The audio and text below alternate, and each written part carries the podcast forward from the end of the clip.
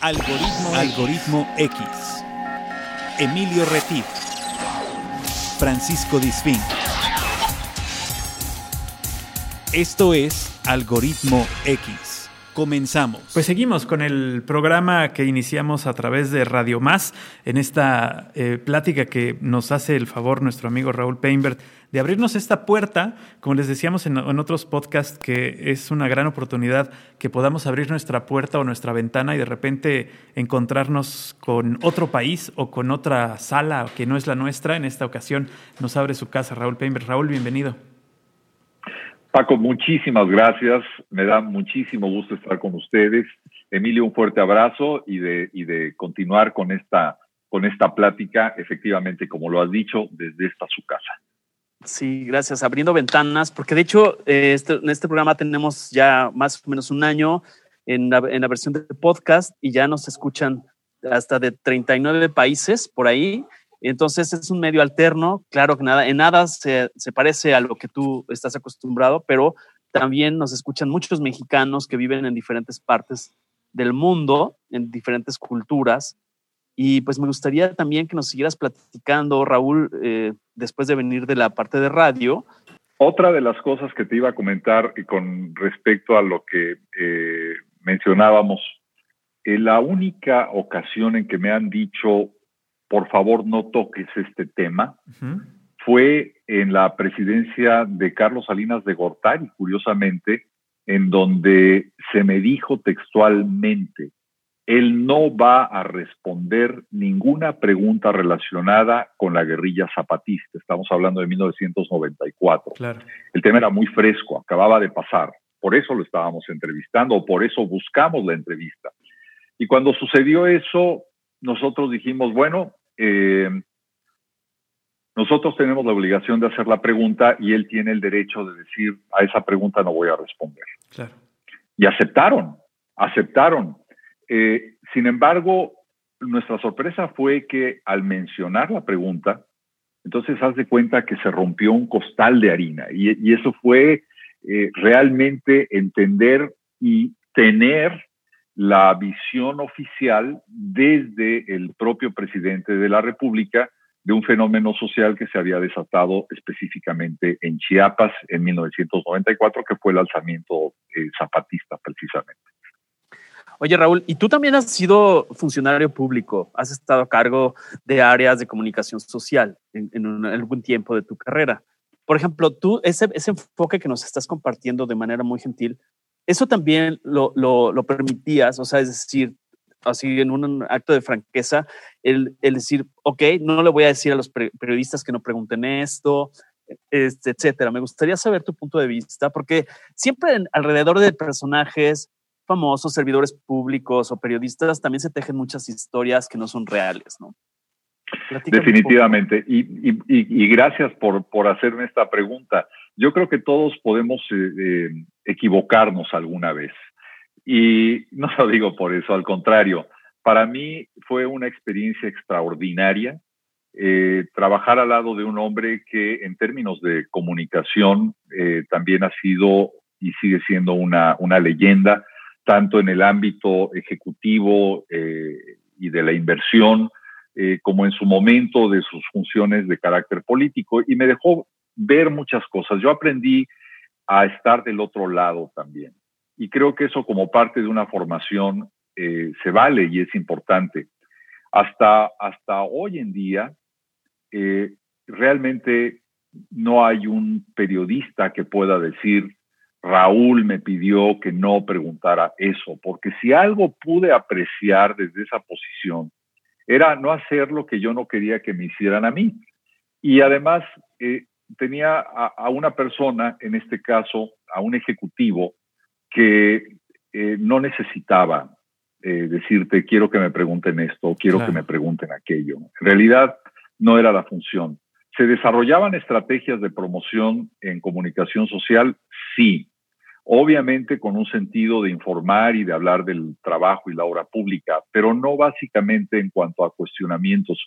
Y realmente si algo tuvo en este caso el, gobernador Miguel Alemán fue eh, o fueron cuestionamientos nada comparados probablemente con lo que vino después en términos nacionales e internacionales, pero sí de lo que representaba su circunstancia y su momento de gobernar a, a un estado como Veracruz. Claro, además era, era, como dices bien, era una persona que tenía la sensibilidad porque había trabajado, había estado dentro de este mundo de los medios eh, toda su vida. Entonces tenía y sabía cómo manejar las cosas y sabía cómo, cómo entregar un buen paquete de informativo a la gente que estaba fuera.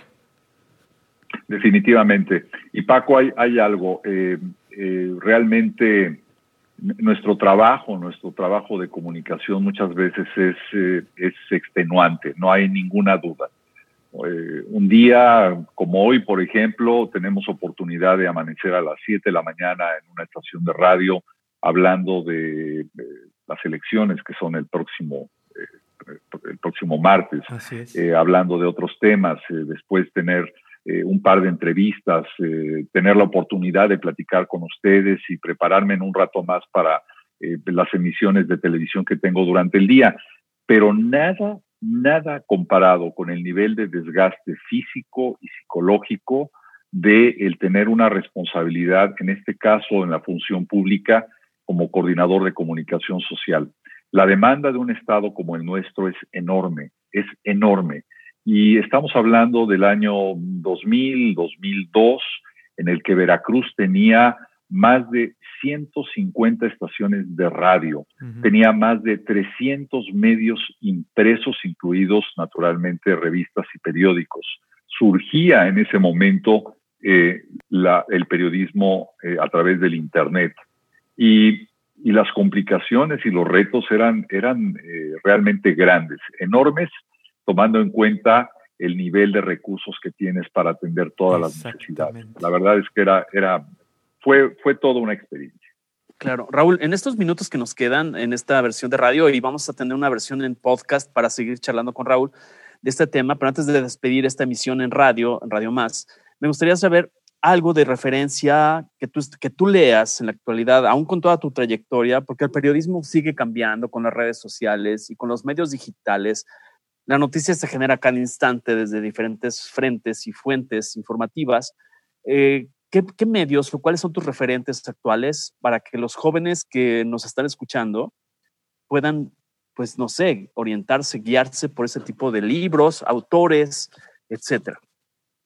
Yo hablaría particularmente, obviamente, eh, autores desde José Saramago, al que hay que leerlo hoy en día, sobre todo con ese ensayo para la ceguera que nos habla mucho de la condición humana en medio, en medio de enfermedades, de pandemias.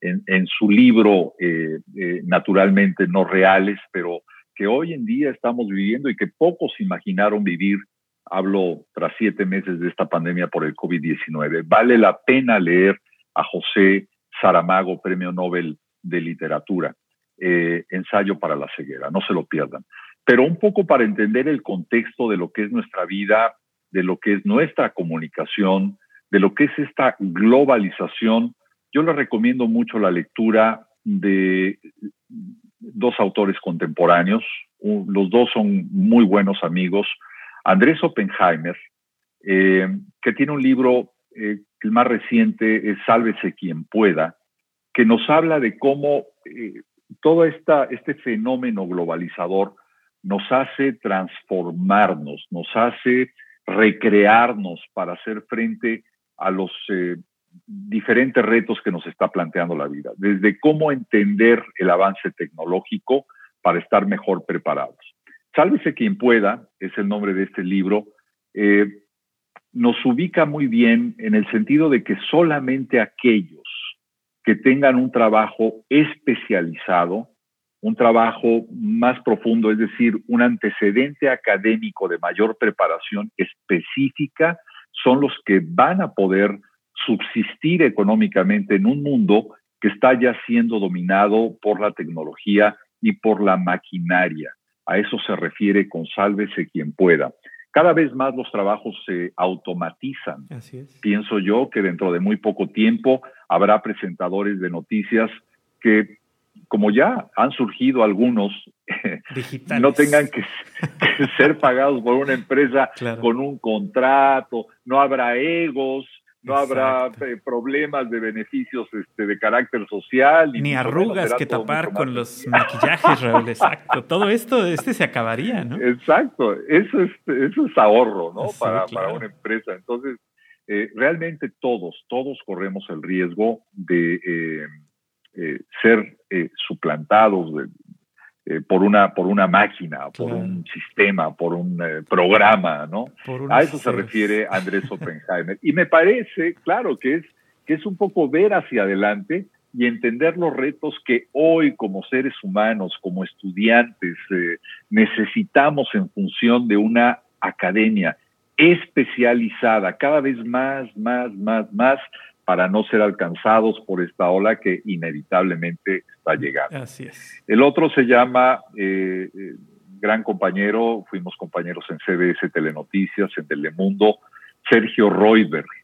Sergio Royberg escribe sobre la importancia de los medios de, comunicación actual, eh, sobre la manera en que nuestra vida es transparente en donde es muy difícil realmente ocultar. Su libro se llama Expuestos y creo que en el título lleva mucho de lo que hoy vivimos, que esto es parte de, lo que nos ayuda a, entender mejor el mundo de una manera más transparente, más democrática, en donde sí eh, muchos, lamentablemente sin la preparación, opinan a través de las redes, pero que es parte, digamos, de esta libertad de expresión eh, de la que debemos de estar muy pendientes. Por eso en Expuestos, Sergio Royberg nos habla de esta transformación, pero también de la mejor manera de no perdernos en ese, en ese mundo maravilloso, pero eh, muy grande que es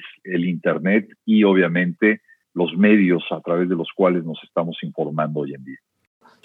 ¿Cuál ha sido, a mí me gustaría preguntarte, ¿Cuál ha sido la entrevista donde has sentido más nervios de, platicar, de conversar con un personaje?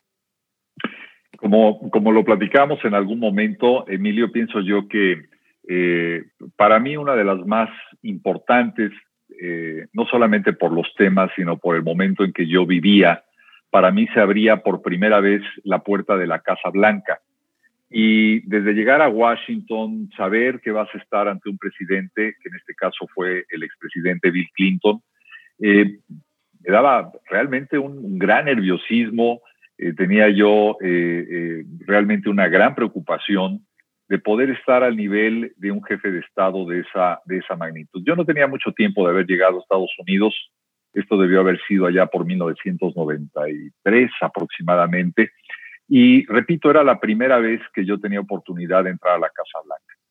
Desde que llegué, obviamente, como, en algún momento, pues todos pueden suponer las medidas de seguridad en un puesto de control, eh, el entrar finalmente a la Casa Blanca, el llegar por el salón de prensa que habitualmente vemos todos los días a través de los medios de comunicación, a donde sale el presidente a dar sus conferencias, entrar por una puerta lateral hacia lo que viene a ser el ala oeste eh, y, no solamente ver eh, la oficina oval, sino entrar a uno de los salones en donde uno está acostumbrado a ver a los mandatarios eh, reunirse con otros y, hablar con los medios de comunicación. Y fue precisamente en este salón Roosevelt en donde se hizo la entrevista. Esa fue para mí la, la entrevista que más nerviosismo me generó pero que de alguna manera eh, vino a, tranquilizarme mucho la actitud del entrevistado. El presidente eh, Clinton tenía por costumbre beber mucho café. Entonces, una de las cosas que me llamó mucho la atención y que parece mentira, pero me relajó fue ver cómo un asistente estaba dedicado a seguirlo, literalmente cuando se paró un par de veces en la habitación, con el café en la mano. Y entonces donde él se paraba, ahí ponía el café. Escogía al que tenía la mano más calientita para que se lo mantuviera caliente, seguramente. y entonces eh, él tenía su silla frente a la mía, pero también una, una mesa, obviamente, no podía faltar. Y cuando él llegaba, se sentaba y entonces ahí le ponían su café. La otra fue que durante la entrevista que duró más de, diría yo, 50 minutos, el presidente Clinton, eh, con ese nivel de presión que tiene cualquier investidura presidencial, jamás hizo así para ver su reloj. Jamás. Y todo el tiempo mantuvo una, eh, no digo una sonrisa, pero una actitud muy ecuánime para hablar de temas de, de gravedad, de profundidad con respecto a la comunidad hispana, la comunidad latina, a los problemas de carácter migratorio que hoy en día siguen naturalmente afectando la vida de muchas familias, y de, economía y de tantas cosas. Así que él fue un factor, sí, que me generó un gran nerviosismo, pero al mismo tiempo, a la hora de la verdad, me dio una enorme tranquilidad. ¿Cuánto tiempo duró la charla con él o la entrevista? ¿Y te pasó que al salir de esa entrevista ibas pensando, chin, se me olvidó preguntarle esto, chin, me hubiera preguntado aquello, aunque yo sé que eres una persona muy, muy planificada, etcétera, pero ¿te llegó a pasar? Así ya aquí entre nos. Definitivamente. Mira, yo, yo creo que, que, pasa como cuando escribes, ¿no? Entonces, este, y, y, yo creo que a todo el que escribe le sucede lo mismo. Eh, a veces estás escribiendo, guardas tu texto y dentro de una hora, si no es que dentro de un mes, vuelves a leer y dices, ching, eh, faltó esto, ¿no? Tenía que haber añadido esto. Entonces, realmente a veces se convierten en obras interminables. Eh, en una entrevista pasa lo mismo, pero debes de tener muy en clara la guía que quieres seguir y los puntos que quieres tocar. Porque también es cierto, ese momento es como una encuesta. La encuesta tiene un momento específico para medir qué es lo que está pasando en un entorno. Y cuando tú tienes la oportunidad de hacer una entrevista, tienes que ser muy específico para poderte llevar el punto de vista de algo que específicamente está pasando en ese momento y en ese lugar. Así que bueno, pues es, eh, nunca vas a dejar de decir, ¿cómo no pregunté esto? Pero sí, ¿Y cuánto tiempo duró? Siempre es bueno buscar otra oportunidad. bueno, exactamente no recuerdo, pero la primera debió haber durado alrededor de una hora y las eh, siguientes probablemente entre 35 y 40 minutos. Claro. Ok, ¿y fue en inglés? ¿O tenías un traductor? No, no, no, no, fueron en inglés. Sí, las entrevistas que he tenido oportunidad de hacer con, eh, con los presidentes eh, o con funcionarios eh, eh, públicos de Estados Unidos han sido en inglés. Eventualmente, lo que hacemos en cuestiones de producción y por efectos de tiempo también, porque imagínate que una entrevista hecha con traducción te lleva el doble del tiempo para ser presentada. Entonces, realmente lo que se hace es o el subtitulaje o bien la, la traducción, pero ya en postproducción, para poder mantener tus tiempos eh, dentro de los límites permitidos. Claro, y para no tener al, invitado más tiempo, este, limitado por la agenda, etcétera, pues ya te, te, apoyas con el equipo de postproducción. Exactamente. Ok. Oye, y de las coberturas, yo tengo, este, estuve buscando en internet tus principales coberturas, porque una cosa son las entrevistas, que digamos son ambientes más controlados, eh, tal vez la luz, el salón oval, que si el café, que si el maquillaje, que si el tejido del pelo de, de Menem, todo este tipo de cosas. Pero, este, por ejemplo, las coberturas, eh, el asesinato Colosio, la explosión en Oklahoma, eh, el tema del atentado de las Torres Gemelas en Nueva York. No sé, tú desde qué, desde qué mm, ángulo la tomaste, o sea, desde el estudio, y mandabas al control remoto al corresponsal o tú lo hiciste y fuiste y caminaste y te empolvaste los zapatos, eh, los lentes con el polvo de Nueva York. ¿Cómo fue todas este, estas experiencias de coberturas de sucesos inesperados, Raúl? Ha habido un poco de todo, Emilio, y así como ha habido eh, coberturas en las que he participado desde un estudio, eh, las más importantes para mí, o al menos la mayoría, han sido eh, viajando a lugares específicos en donde está, está ocurriendo cierto, cierta noticia. Eh, recuerdo particularmente por las dificultades que, que, vivimos y por las incidencias que tuvo específicamente ese viaje, las elecciones presidenciales en, Colombia, cuando eh, disputaban el poder Ernesto Samper y Andrés Pastrana. El presidente en ese entonces era César Gaviria, que después fue secretario general de la Organización de Estados Americanos. Fue una de las épocas más eh, difíciles, aunque ya habían logrado la captura y muerte, por supuesto, de Pablo Escobar. Eh, el país seguía envuelto en muchas vinculaciones gubernamentales con el tema del narcotráfico. Y en ese momento, Ernesto Samper, que iba a la cabeza y que finalmente ganó la elección, eh, tuvo un golpe muy fuerte por parte de Andrés Pastrana, quien fue secuestrado por Pablo Escobar y que después fue alcalde de, Bogotá, eh, porque lo vinculó al grupo de los Rodríguez Orejuela, fondos de campaña eh, provenientes del narcotráfico. Fue todo un escándalo. En medio de esa cobertura, que ya de por sí tenía complicaciones y dificultades, Colombia es un país eh, accidentado, muy accidentado geográficamente hablando, socialmente hablando también.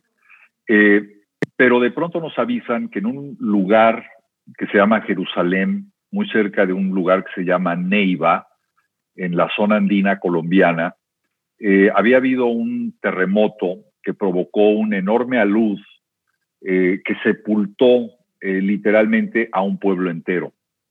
Entonces, eh, estando en Bogotá, decidimos eh, rentar un, eh, primero una avioneta que nos llevó hasta Neiva y en Neiva, en helicóptero, llegar hasta Jerusalén. Llegamos antes que el ejército colombiano, pero al empezar a bajar el, helicóptero y a unos 10 metros de tocar tierra, escuchamos un estruendo muy fuerte y un eh, movimiento muy brusco del helicóptero que lamentablemente con el rotor trasero tocó un, cable de alta tensión en un estadio de fútbol llanero en el que estábamos bajando. Y eso nos hizo caer casi 10 eh, metros. Eh, nos lastimamos, pero afortunadamente no pasó a mayores.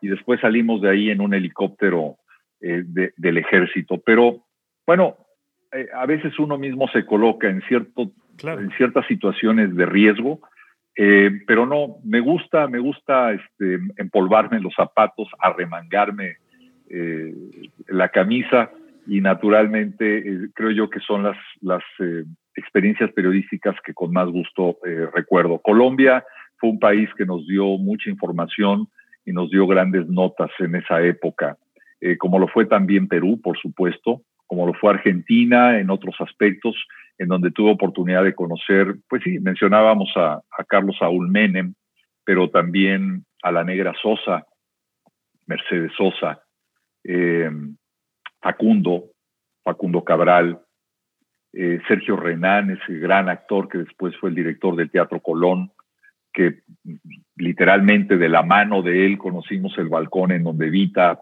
eh, y Domingo Perón presenciaban estos eventos en su época, en eventos musicales o de teatro. En fin, muchas experiencias. Eh, naturalmente también te puedo hablar de Centroamérica. Me tocó la parte final de la guerrilla en Guatemala y tuve la gran oportunidad de estar presente en la firma de los acuerdos de paz en 1992, entrevistando, por ejemplo, a personajes como eh, la Premio Nobel de la Paz, Rigoberta Menchú, eh, Álvaro Arzú, que fue el que firmó estos acuerdos en su momento como presidente, Nicaragua, la Nicaragua de Daniel Ortega en su primera gestión, la de Leonel Fernández en República Dominicana, Joaquín Balaguer, otro gran personaje de la vida política latinoamericana, que fue, eh, él fue el asistente del exdictador Trujillo. Eh, hablando de autores, hace unos momentos mencionaba a algunos, pero bueno, tenemos a Mario Vargas Llosa, y de su famosa fiesta del chivo, en donde habla de cómo el dictador Trujillo en República Dominicana manejaba la isla en ese, en ese momento.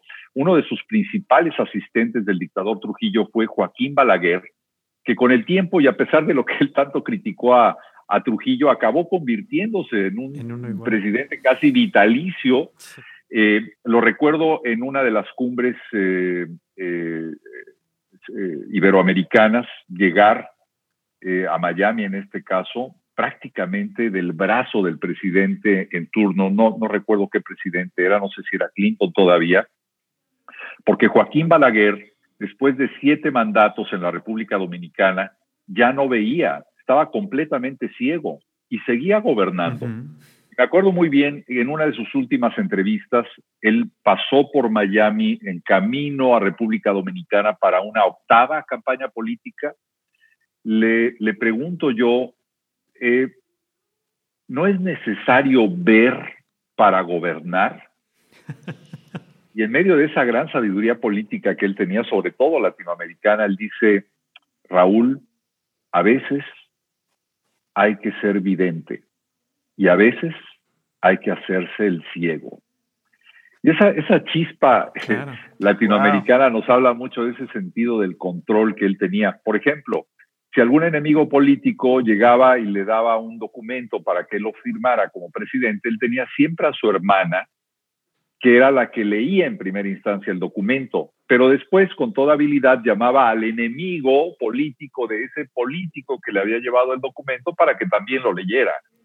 Se formaba un ah. juicio a través de segundas y terceras personas para entonces firmar un edicto o cualquier documento de importancia nacional. Ese era Joaquín Balaguer.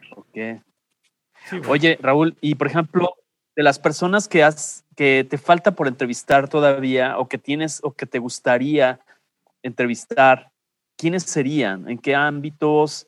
¿En qué lugares? Eh, no sé si nos quieras platicar un poco cuáles son esas charlas. Y, pueden ser existentes o no existentes, porque también de repente uno tiene la idea de querer entrevistar a alguien que ya no está aquí. Y bueno, eso también es válido, ¿no? Tener esta, esta, esta meta, a lo mejor en algún momento lo podemos hacer. Definitivamente. Mira, yo, yo te diría del, del de, bueno, ya no todos están vivos, pero para mí hubiera sido un disfrute enorme, enorme, haber podido entrevistar al grupo original de Lelutier, eh, el grupo musical argentino, que lo, lo disfruto, lo, lo respeto, lo, me, he vuelto un fanático desde, te diría yo, finales de los años 70 a la fecha de lo que ha sido su música, su creación, eh, su, ironía, su inteligencia. Entonces, eh, para quienes no, no lo han visto y están escuchando esta señal, yo los invitaría a, descubrirlos. Se descubre algo diferente todos los días con ellos, el grupo Lelutier. Y también yo te, hablaría de, personajes como el Papa Francisco. Eh, me hubiera mucho, me hubiera gustado mucho a pesar de que cubrí todas sus giras por América Latina, excepto Cuba, a donde no pude ir porque me negaron la visa en ese momento, al Papa Juan Pablo II. Eh, con el Papa Juan Pablo II tuvimos oportunidad de viajar por eh, Guatemala, eh, en México, en las visitas que hizo a la República Mexicana, excepto en la de 1979, en la que yo todavía no estaba inmerso en el mundo periodístico. Pero de ahí en fuera, todas las demás me tocaron de alguna manera eh, poderlas cubrir. Denver, Colorado, eh, en fin, pero nunca lo pude entrevistar. Me hubiera encantado poderlo hacer. Era una imagen que realmente impactaba, rompía, era una personalidad imponente en el que recuerdo mucho una anécdota con un camarógrafo. Eh, Carlos Calvo, un compañero eh, puertorriqueño, extraordinario camarógrafo, eh, poco creyente o no creyente, y me decía, es que yo no sé qué tal, porque ir a ver al Papa, le digo, ¿ya lo has visto? Me dice, no, pero para mí es un personaje, ¿no? Pero nada más. No le sorprendía. Y entonces estábamos arriba, literalmente arriba de una barda, pegados a un árbol en Guatemala, en una avenida de Guatemala, por donde el Papa iba a pasar. Estábamos recogiendo impresiones de la gente, cuando en eso, obviamente, la clásica, el anuncio de que ahí viene, ahí viene, ahí viene. Y, y no se me va a olvidar nunca que yo volteo a ver hacia donde viene la caravana del Papa, llega hacia donde estamos nosotros, y justo ahí desvió la mirada para ver qué toma estaba haciendo el camarógrafo Carlos Calvo, y cuando lo veo estaba efectivamente haciendo su toma, pero Carlos estaba llorando. El impacto que produce la personalidad del, Papa, eh, incluso en aquellos que no son creyentes, y hablo de Juan Pablo II, era impresionante. Eh, Benedicto fue una personalidad distinta. Tuve oportunidad de cubrir su visita a Nueva York, lo vi, Eh, y creo yo que nunca tuvo ese, ese nivel o esa personalidad del Papa, cada uno de diferente manera.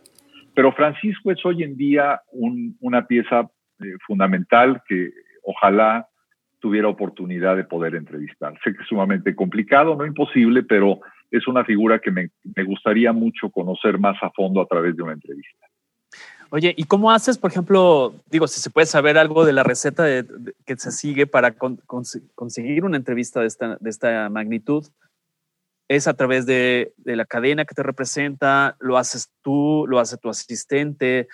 Eh, ¿Cómo lo haces? Porque eso es, eso es algo que también, al menos a mí me llama la atención.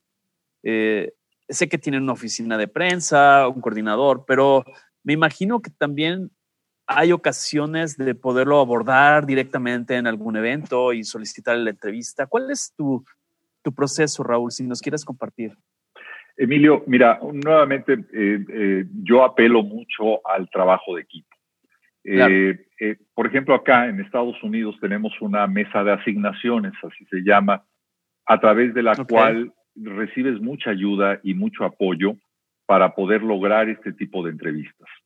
La realidad de las cosas es que dependiendo los recursos de, la empresa en la que estés o del medio, de la estructura en la que te encuentres eh, periodísticamente hablando, eh, dependerá también el, éxito en este tipo de gestiones. Eh, hay personas que se dedican solamente a eso.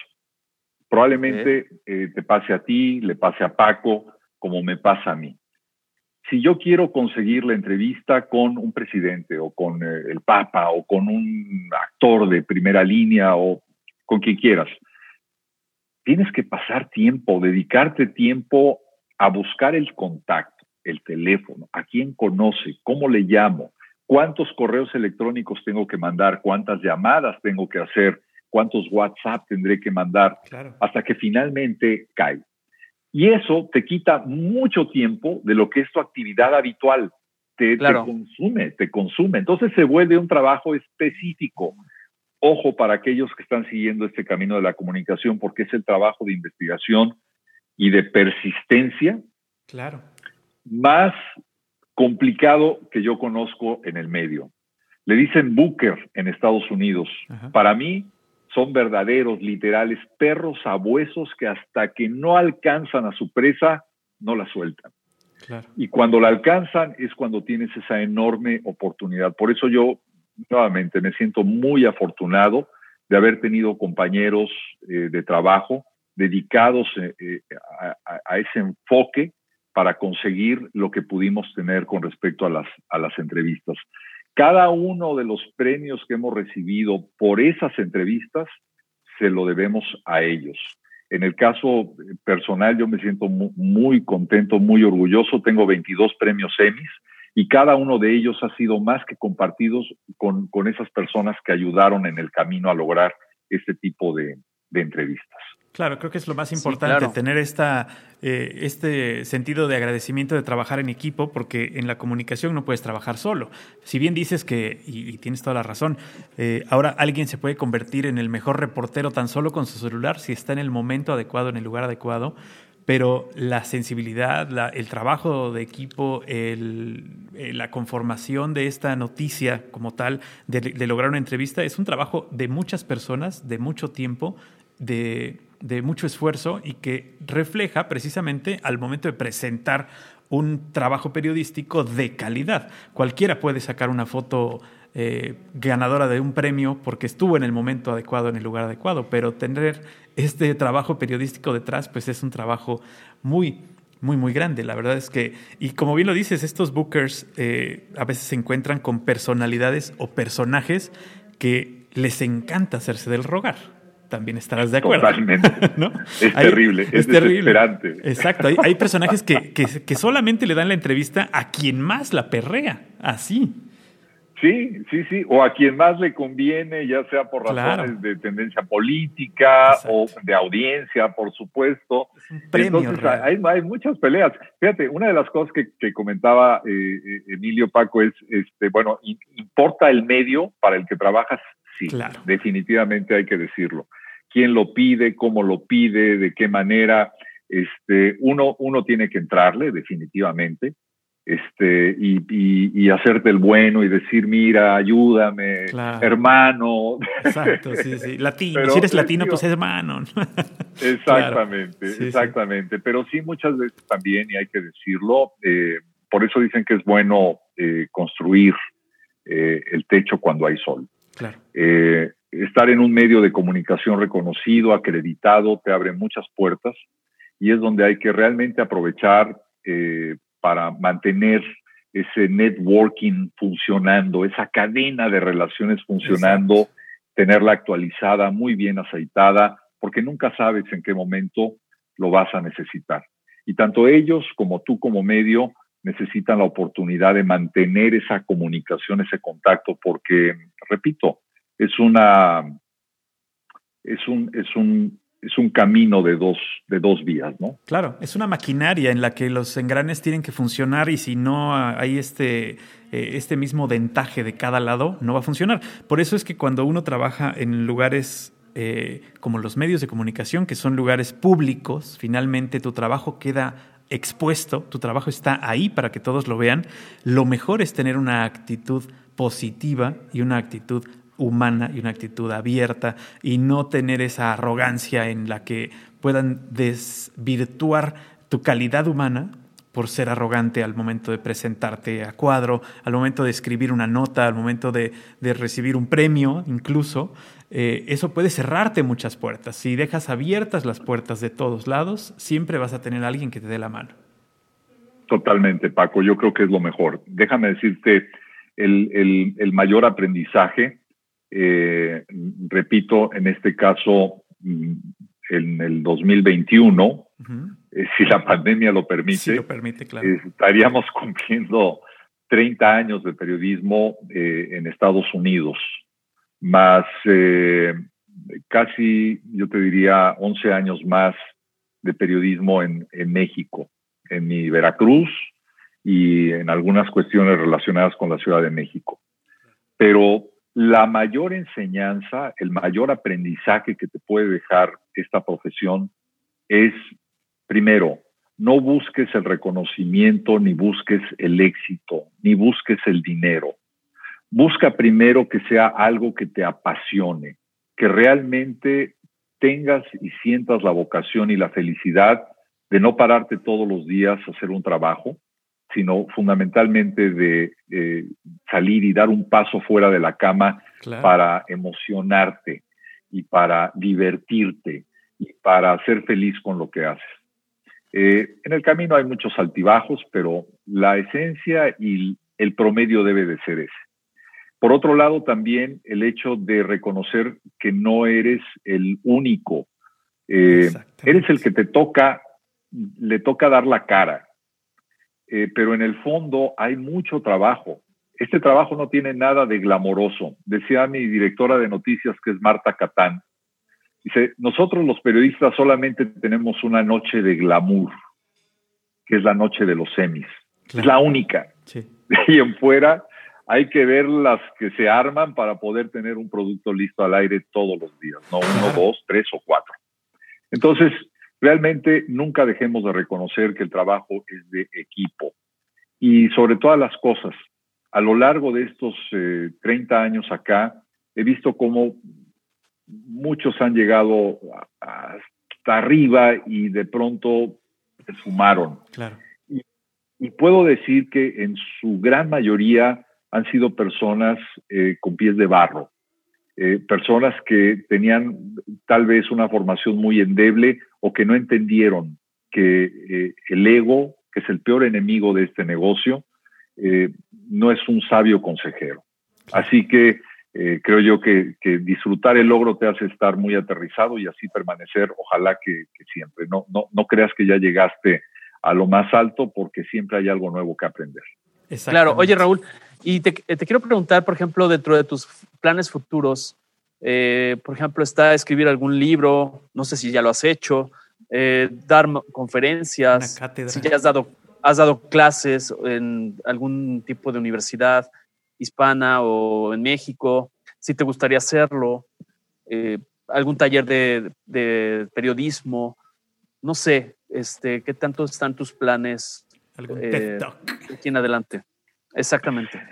Eh, eh, Emilio, mira, yo, yo te diría que a pesar del tiempo transcurrido, el, el, único sentido de pertenencia geográfica la puedo sentir cuando estoy en Veracruz, definitivamente. Es donde estoy y en donde me siento en casa eh, es en donde estoy y puedo tener el contacto no solamente con mi familia entera que está allá, sino también eh, con mis amigos, con mis costumbres, con mis lugares, con mis comidas, eh, con pláticas como estas que hoy tengo contigo, Emilio, y contigo, Paco. La realidad de las cosas es que me gustaría mucho poder compartir la experiencia de estos 40 años con jóvenes y con nuevas generaciones eh, a través de algún curso, a través de alguna conferencia, a través de alguna clase, eh, diría yo, mm, eh, esporádica o permanente, pero siempre tratando de devolver al lugar que me dio todo, devolver la experiencia que pude tener, las vivencias que he podido tener, gracias a las herramientas que me dieron en inicio esas, esos trabajos en, en Jalapa, en, mi estado natal. Así que no, no pierdo la esperanza. ¿Qué va a pasar ahora por lo pronto, digamos que en el, en el corto plazo? Sí me interesa mucho eh, eh, adentrarme un poco más pasando la pandemia en un tema vital que tiene que ver con algunas conferencias. Eh, el libro es, es, es, una meta no alcanzada, Paco. Todavía. y hay, hay vivencias que sí quiero dejar plasmadas y que tendré que buscar el tiempo para hacerlo. Y finalmente, en un mediano y largo plazo, tal vez eh, como parte de mi eh, salida de, activa de los medios de comunicación o de la vorágine de los medios, sería eventualmente el de poder, ojalá, sería un sueño, dar clases en alguna facultad de comunicación y simplemente transmitir lo, lo poco de este maravilloso universo que es la comunicación. Sí, claro. Okay. Oye, este, Raúl, y ahorita estás próximo a, cubrir la, pues, las elecciones en Estados Unidos desde la dimensión hispana, desde la perspectiva de un medio hispano. Me gustaría saber cómo ves las elecciones, cómo se viven, cómo se están viviendo allá, porque yo lo escucho de lo que pasa en desde México, pero no sé, tú qué estás escuchando, que estás más de cerca en este medio. Porque además no es la primera que te toca. Entonces también esa diferencia con las anteriores creo que es, es tremenda. Eh, eh, eh, Paco y, Emilio, definitivamente es sui generis. Totalmente. Es difícil de entender. Entonces, todos los analistas políticos, los estudiosos de la, de la vida política, de las ciencias políticas, incluso de la sociología, eh, están vueltos locos con esta elección. La elección o el proceso electoral se rompe definitivamente con la llegada de la pandemia. Claro. Entonces, ¿qué es lo que pasa? Por primera vez, los grandes temas políticos de este país, que son la economía, la salud, la seguridad, quedan eh, de alguna manera supeditados al gran tema central que es la pandemia. ¿Por qué lo digo? Porque lo dije al principio y lo sostengo y creo que el tiempo dará la razón. El manejo bueno o malo de la pandemia que hoy estamos viviendo va a ser determinante en el futuro o en la subsistencia política de quien hoy está gobernando un país. Es decir, si somos atinados, si somos coherentes y si aplicamos la máxima de zapatero a tus zapatos y dejamos que los especialistas médicos sean los que nos ayuden a dictar la política pública, estaremos actuando bien.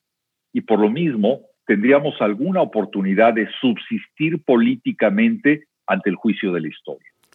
Pero quienes no lo hacen así, quienes se niegan a reconocer la importancia del especialista médico y por razones políticas, como ha pasado en muchos países, empezando en Estados Unidos, están muchas veces condenando su futuro. ¿Qué va a pasar?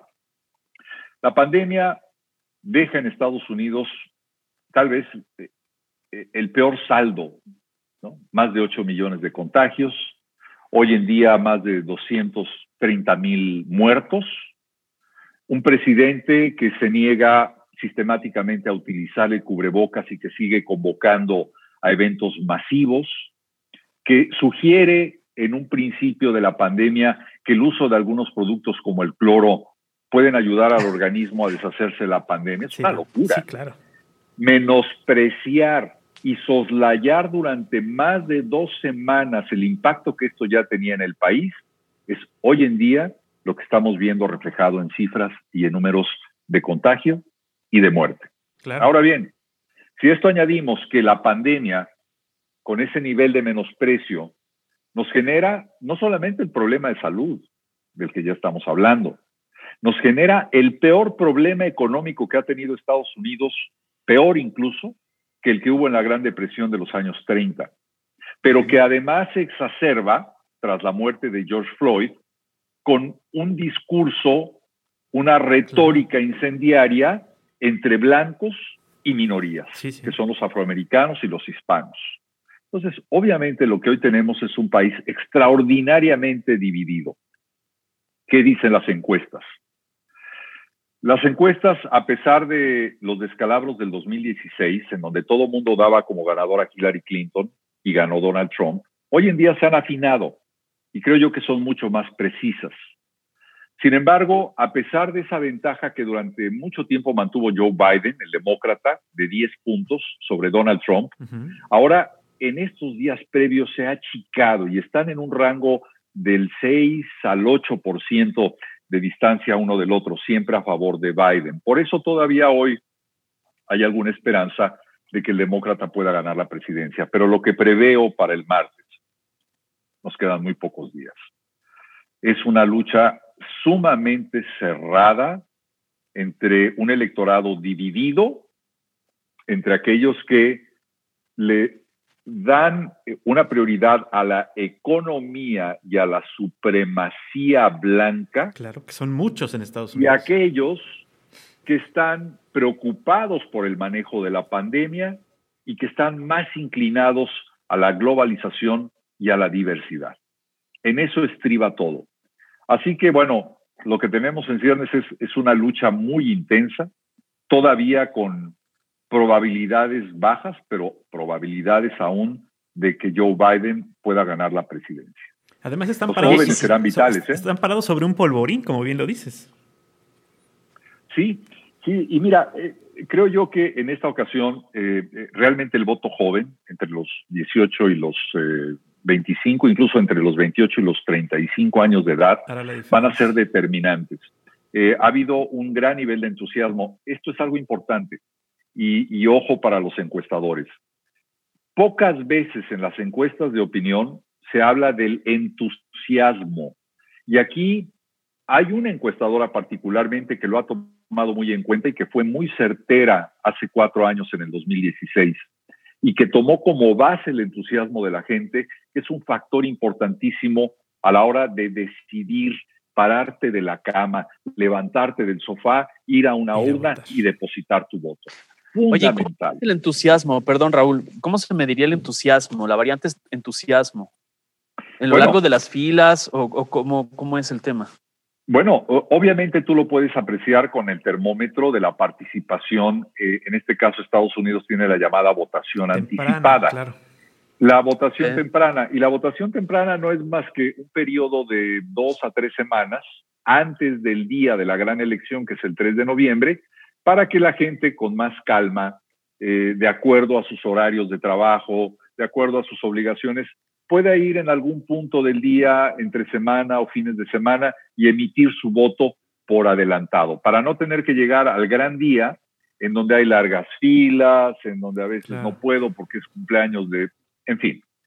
El caso es que ahora por la pandemia, pues vino como anillo al dedo. Y muchos, para evitar filas y para romper el y no romper el distanciamiento social, decidieron ir a participar anticipadamente. Pero también en medio de grandes expectativas y de un gran entusiasmo. Eh, hoy eh, realmente se han roto récords en esta votación anticipada. Así es. y más de 50 millones de personas han emitido su voto ya de manera anticipada, un, un, voto anticipado que termina en la gran mayoría de los casos este viernes 30 de octubre. Así que de ahí viene un periodo de tres días y el 3 de noviembre, entonces todos aquellos que no votaron y quieren hacerlo tendrán que ir a las urnas. Eh, el entusiasmo lo están midiendo mucho a través de la encuesta. Sé que es difícil. Y te pueden preguntar, estás entusiasmado y puedes decir sí, y a lo mejor traes por dentro una enorme depresión, ¿no? Entonces, claro, después de siete meses de encierro también es difícil, ¿no? Exacto, pero hay mecanismos que el encuestador profesional tiene, métodos científicos, naturalmente, para medir un poco ese, ese ámbito del entusiasmo que hoy ha venido a ser un factor sorpresa y que creo que podría estar marcando eh, definitivamente a esta elección. El voto hispano representa aproximadamente un 28%. Eh, la gran mayoría está obviamente con Biden en los estados clave, pero aún así tenemos a mucho hispano que sigue favoreciendo las políticas del presidente Donald Trump, a pesar de esta corriente de criminalizar a la inmigración, porque tienen el interés más bien puesto en cuestiones de carácter económico respetable. Es como, el, pues es, como, el, síndrome de Estocolmo, ¿no? O sea, me dicen que soy un violador, que vengo aquí, que no abandonamos a lo mejor de México, pero pues eh, todavía sigue siendo un 28%. O sea, la mayoría está con Trump, a pesar de que te dice, te insulta un día sí y el otro también. Exactamente, exactamente. Sí, ese es un poco el gusto por la mala vida, ¿no? ok. Oye, y hablando de otros personajes, por ejemplo, ¿Estará entusiasmado Andrés Manuel después de su jugada de pizarrón de ir a visitar Washington y no haber hecho el protocolo con Biden? ¿Y qué pasa si, si Biden gana, en tu opinión personal, eh, no como periodista de una cadena, sino en lo personal? ¿Qué piensas al respecto? ¿Qué estará pensando? ¿Estará entusiasmado? yo creo, yo creo que eh, cuando menos al, pueblo de México nos debe de entusiasmar algo, eh, a pesar de, de ciertas, diría yo, faltas de tacto político que a veces se cometen. Porque en lo personal, más allá de que un presidente se lleve bien con su vecino, con su presidente vecino, independientemente de que a Donald Trump le caiga bien o le caiga mal a Andrés Manuel López Obrador y viceversa, o de que haya química entre los dos, que es una química extraña. Me, cuesta trabajo creer que pueda darse una química entre un presidente norteamericano que no habla ni gota de, español, y, un presidente mexicano que... Bueno, el mexicano tampoco habla muy buen español, ¿eh? Sí, también, también, eso también pasa. Lo dijiste tú. Yo lo, dije, yo lo dije. Pero creo yo que, eh, mira, hoy en día, como todo, como todo en la vida política, en la vida económica, lo que prevalece es el interés. la relación entre ambos presidentes siempre será importante, pero lo verdaderamente importante, lo, profundamente importante es el nivel de interés que tiene México con Estados Unidos. Y en eso creo que estamos claros. Hay mecanismos de economía, hay tratados comerciales que nos ubican como el principal socio de este país y creo yo que eso es lo que al final del camino prevalece. Entonces, Estados Unidos está pendiente de sus intereses, México está pendiente de sus intereses, más allá de la relación que pueda haber entre los mandatarios en turno. Mm, López Obrador vino y en tiempos electorales obviamente respaldó la labor del presidente Donald Trump, algo que no le gustó a Joe Biden. Pero si Joe Biden gana, Joe Biden tendrá que, como dicen, tragarse el sapo sin hacer gestos y entender que el nivel de interés entre ambos ah. países, económico, político, cultural, es mucho más grande que lo bien o lo mal que Andrés Manuel le caiga. Claro, tenemos una, una enorme frontera que nos une o que nos separa, depende cómo lo veas, y que eh, esa es imposible de no verla y de no tratarla con el cuidado que se merece. independientemente de quién, de quién gane y cómo digan las cosas y que si nosotros vamos a pagar el muro, etcétera, todo ese tipo de cosas que finalmente son palabras políticas y que no, no, no, no podrán nunca tener o quitar, a menos que cortaran este, nos, nos, separaran como la Pangea y, pues quedáramos fuera, pero pues por el momento somos, somos eh, eh, eh, seguimos siendo el patio trasero.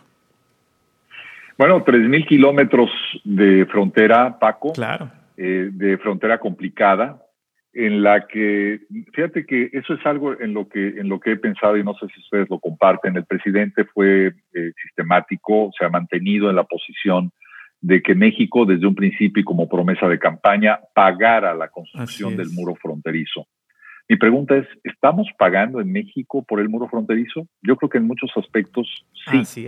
A pesar de la negativa del expresidente Peña Nieto, a pesar de la negativa del presidente Andrés Manuel López Obrador, lo cierto hoy, lo cierto es que hoy tenemos a una Guardia Nacional que inicialmente fue creada para detener o luchar contra el narcotráfico, pero que hoy está dedicada totalmente a controlar, a no dejar pasar al flujo migratorio a esta diáspora centroamericana que sigue buscando llegar a los Estados Unidos.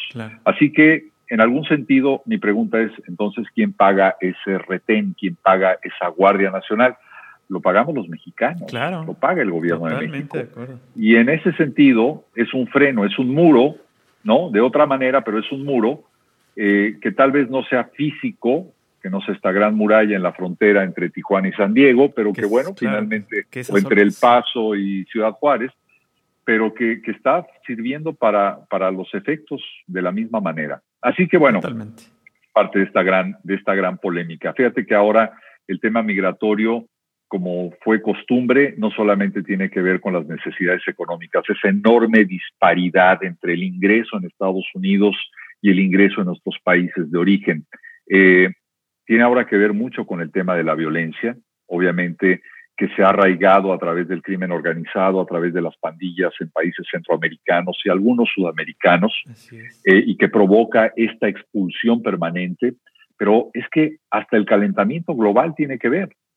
Eh, yo he estado en la frontera recientemente, veo, veo llegar a, mucho, eh, a muchas personas originarias de Guatemala, que vienen campesinos en su gran mayoría, que vienen huyendo de los efectos que dejó el volcán de fuego, porque acabó con sus cultivos. Pero, ¿qué pasa con las enormes sequías que estamos viendo? ¿Qué pasa con las grandes inundaciones, con los huracanes, que destrozan campos completos eh, de diferentes productos, que acaban incluso con la ganadería y con la posibilidad real de una familia de muy escasos recursos y de muchas limitaciones a poder subsistir?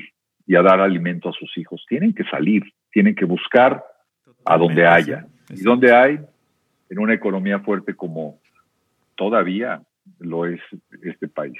Así Claro, Raúl, este, nos queda un poquito de tiempo porque sé que tu agenda ya empieza a estar ajustada, pero me gustaría saber tu opinión como hombre de comunicación, como ciudadano del mundo, consciente, eh, que está muy bien informado además. Eh, esta triple pandemia, y me refiero a la sanitaria, a la económica, a la social, y sumada a la infodemia, ¿qué piensa un hombre de la comunicación en cuanto a la infodemia? Que si las vacunas, que si no, este, que si sí va a haber para diciembre, que si no va a haber para diciembre, que si la, este, la vacuna rusa no, que si la vacuna Hasta venezolana, de, de AstraZeneca, que siempre no no sé, ¿qué, es lo que viene? ¿Qué, es, ¿Qué es lo que tú piensas de esta, de esta situación que estamos viviendo? Ojalá, Emilio, que lo que venga sea una verdadera transformación del ser humano. Esta pandemia nos ha encerrado siete meses, algo impensable. Yo recuerdo en marzo decía, ¿cómo voy a hacer el noticiero desde mi casa durante dos semanas, durante tres o cuatro, o durante 40 días? Bueno, llevo casi ocho meses haciéndolo desde aquí. La, la cuestión es la pandemia, más allá de todas estas controversias, eh, de la gran teoría del complot o de la realidad de una enfermedad eh, que, surge emergente y que nos toma por, sorpresa, es independientemente del camino que la ciencia médica tiene que seguir, qué es lo que tengo que hacer yo y cómo me va a cambiar. Número uno, yo esperaría mucha más conciencia cívica, eh, esperaría mucha más responsabilidad comunitaria de quienes hoy salen sin importarle eh, nada, a la calle sin protección alguna, no tanto poniendo en riesgo su vida, sino arriesgando la vida de los demás. Eso me llama mucho la atención que siga pasando.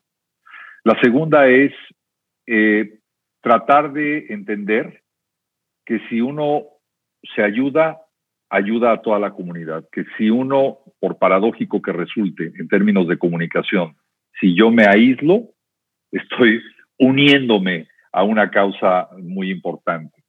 Entonces, realmente eh, eh, considero que lo más importante es ser mejores En cuanto a la información que se genera, yo te diría que hagamos caso de la ciencia, de los expertos médicos, que nos piden ser conservadores o un método de combate al COVID-19 efectivo. Eh, y que sea también conservadora en el sentido de simplemente cuidar y tomar las tres prácticas fundamentales que nos pueden ayudar a superar esta pandemia, que es el lavado constante de las manos, el uso de la mascarilla y el distanciamiento social. Lo demás, sigamos eh, pidiendo, rezando para que los científicos descubran pronto ese antídoto que nos saque del encierro y de esta vida que para muchos no es vida, aunque a lo mejor es la nueva vida. Así es.